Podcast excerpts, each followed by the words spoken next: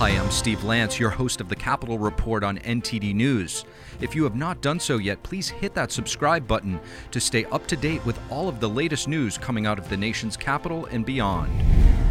The House China Select Committee plans to hold a hearing tomorrow night on the Chinese Communist Party's threat to the United States. And we've seen massive disruptions to our supply chains over the past three years, including to our food supply. What did the pandemic teach us? And what are the biggest vulnerabilities of America's food supply? We spoke to President and CEO of the Center for Security Policy, Tommy Waller. Tommy Waller, thank you so much for joining us. Sure, yeah, happy to be here.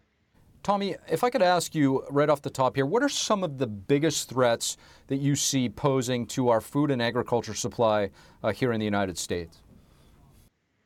Well, there's a lot of it. You know, for, first of all, a very small portion of our population actually produces the food that we consume. It's less than 2% of the American population is actually involved in the food and agriculture industry.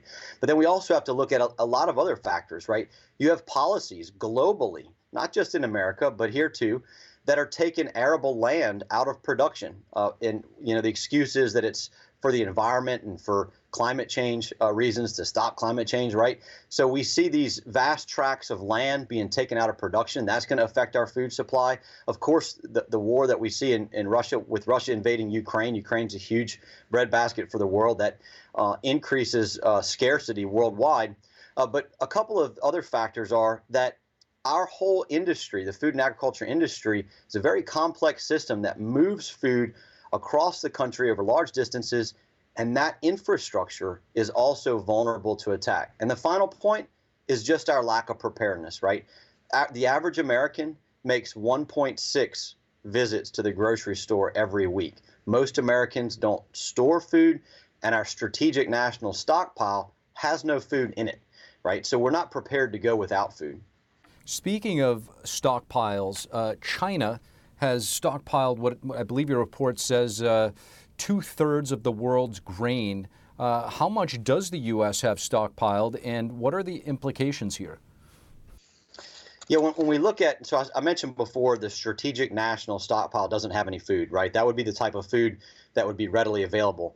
Grain is obviously something that requires a lot of preparation, but it's an important factor. And yeah, what you just mentioned is true. China is stockpiling far more grain than the rest of the world. In terms of a comparison with the United States, you know, at you know the last reports uh, I just checked before the interview, we have about 57 million tons of grain stored. China has 323 million tons. Now, obviously, there's a difference between our population size, right? China's population is about four times larger than the United States, but China is stockpiling five and a half times the amount of grain that we are here in the United States. So that shows a difference in preparedness for sure. Tommy, when it comes to China, um, you know, your report talks about them in depth.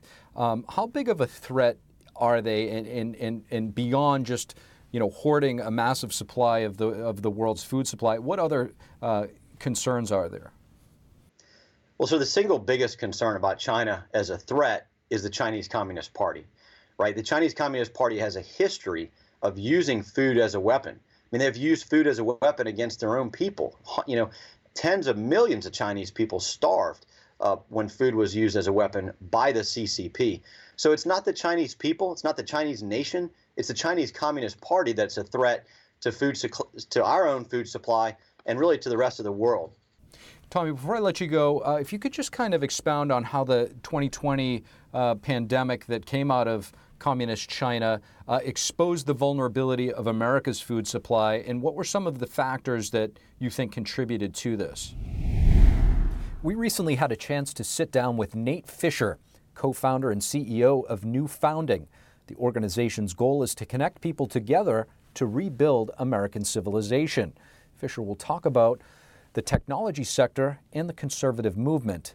Is big tech a force against the conservative movement, or are the tides changing? Nate Fischer, thank you so much for joining us. Thanks for having me. Nate, when we look around us, whether it's internationally or domestically, it feels like the world is burning. You have the earthquake in, in uh, Turkey, you have the COVID virus pandemic that is still uh, plaguing China specifically. So many things going on. Politically, we're divided in this country. Do you see any hope for uh, America? So I'm. I, I'm a lot more hopeful. I'm a lot more optimistic than I think many, many conservatives are. And uh, perhaps counterintuitively, it actually comes from uh, digital transformation. So the problem, when you look at the conservative movement, the problem we face is uh, we're actually strongest in conventional politics. We've lost almost every other institution. We've lost business, we've lost big tech. That leaves a lot of people feeling profoundly disturbed.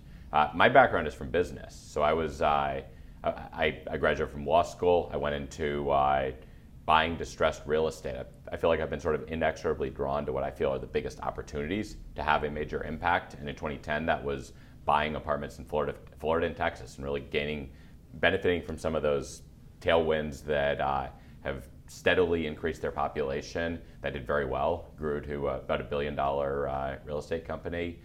And it was a few years ago that I started seeing, I think, a similar sort of paradigm shift in politics that to me creates an opportunity to actually it creates a game-changing opportunity uh, for those who are able to actually embrace the technology and actually find a way to leverage this technology to help build the build the society that we want to live in. Speaking of technology, the way that we in you know throughout the world consume information, much of it is through uh, social media platforms, um, many of which are controlled by groups or folks with a left-leaning uh, ideology with the takeover of Twitter by Elon Musk, do you see this uh, maybe turning the, the, the, corner here? Yes. Uh, I think that I think Musk at least foreshadowed an opportunity here. I don't know if we're going to see existing platforms move on this, but I think what you see is you see that tech does not need to be a force against us. In many ways, actually, uh, when you're at a disadvantage, disruptive technology should be one of the strongest forces that you have in your favor. Obviously, in a stagnant world, in a world where there's nothing disruptive, if your opponents have the upper hand, there's there's not a lot that can clearly change that. Uh, whereas when we have a uh, what is in many ways sort of a, a, totalitarian ideology that's captured a lot of existing institutions, I think that the just the profound fear that they felt that that even one of them could be lost is a sign of hope that they recognize that uh, that absent this total grip uh, there is there's the opportunity to force a lot of this wide open. I don't know if I think I think Twitter will continue to be a force like that. Even more than that, I think it proves that others can also leverage technology. To your point, we're seeing uh, former President Trump being reinstated to uh, Facebook and Instagram. Is that possibly a product of you know them losing business or seeing that a little, feeling a little bit of pressure from Twitter? And when you talk about disruptive technology, could you elaborate on that a little bit for us? So I'm not going to go too far in terms of uh, reinstating Trump. I think that there's plenty of people who believe that uh, there's plenty of different reasons that people on the left might want to reinstate Trump on. They might want more. They, they might see the benefits of civil war in the uh, in, in, the right, but I. I, uh, I, I do think that there's some division. I mean, certainly when you have if, he, if he's allowed on a place like Twitter, uh, it, it's harder to sort of it stands out more when you don't allow that. And what you've really seen is you've seen this sort of consistent uh, set of behavior, set of censorship, set of deplatforming across all the big tech platforms, often without any real need to justify themselves. And suddenly, if one person dissents from that, you, you need to justify your decision. And uh, there's not a lot of justification for a lot of the decisions they've made. Nate, just switching gears a little bit, and lastly, before we let you go, uh, the House Judiciary Committee has just subpoenaed multiple uh, CEOs of big tech firms, Apple, Google, Microsoft, a few others, to the Hill. Uh, what do you think might come of this? I think we're going to see a lot more. Uh, I think we're going to see stuff like we saw with the Twitter files. I bet it's way worse with some of these other companies. I bet Google, I bet anything Twitter was doing, Google was doing on a far, far larger scale probably more ideologically complicit. It really it, it is going much more, obviously, far more control over our information supply. I think you're going to see a tremendous uh, expose of, of what we've all known and all suspected for a long time that there's effectively a sort of ideological control. There's a, there's sort of a bureaucratic ideological class throughout all of these companies that are all enforcing the same things in a way that's really analogous to I think what you'd see if you looked at Chinese tech companies where you have a you, you actually have sort of explicit ideological censors in these. I don't think it's any different in American tech companies, and I think we'll we'll see a lot of that exposed. Nate Fischer, thank you so much. Thank you. I just want to thank everybody for listening to this episode. If you enjoy our content, please leave us a rating and a review, as it really goes a long way in helping us spread the truth. Until next time, I'm your host, Steve Lance at NTD, and we'll see you soon.